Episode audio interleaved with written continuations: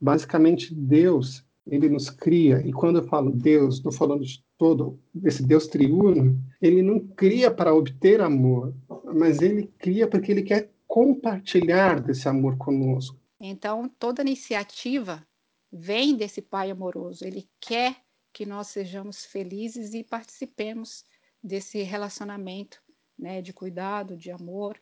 Né? E aí Jesus é quem ensina a palavra aba, que para o hebreu é papaizinho, né? Para que nós também pudéssemos usá-la. O Espírito ele faz com que a oração seja a, a expressão audível da nossa fé. Pela nossa quantidade de erros ou pecados, inclusive pecados feitos que ofendem exclusivamente a Ele, Ele ainda assim mandou Jesus, né, veio na forma de Jesus para nos unir de novo a Ele. É a conversa que Adão tinha antes do pecado, quando na viração do dia ele e Eva se encontravam com Deus. A oração é essa oportunidade que nós temos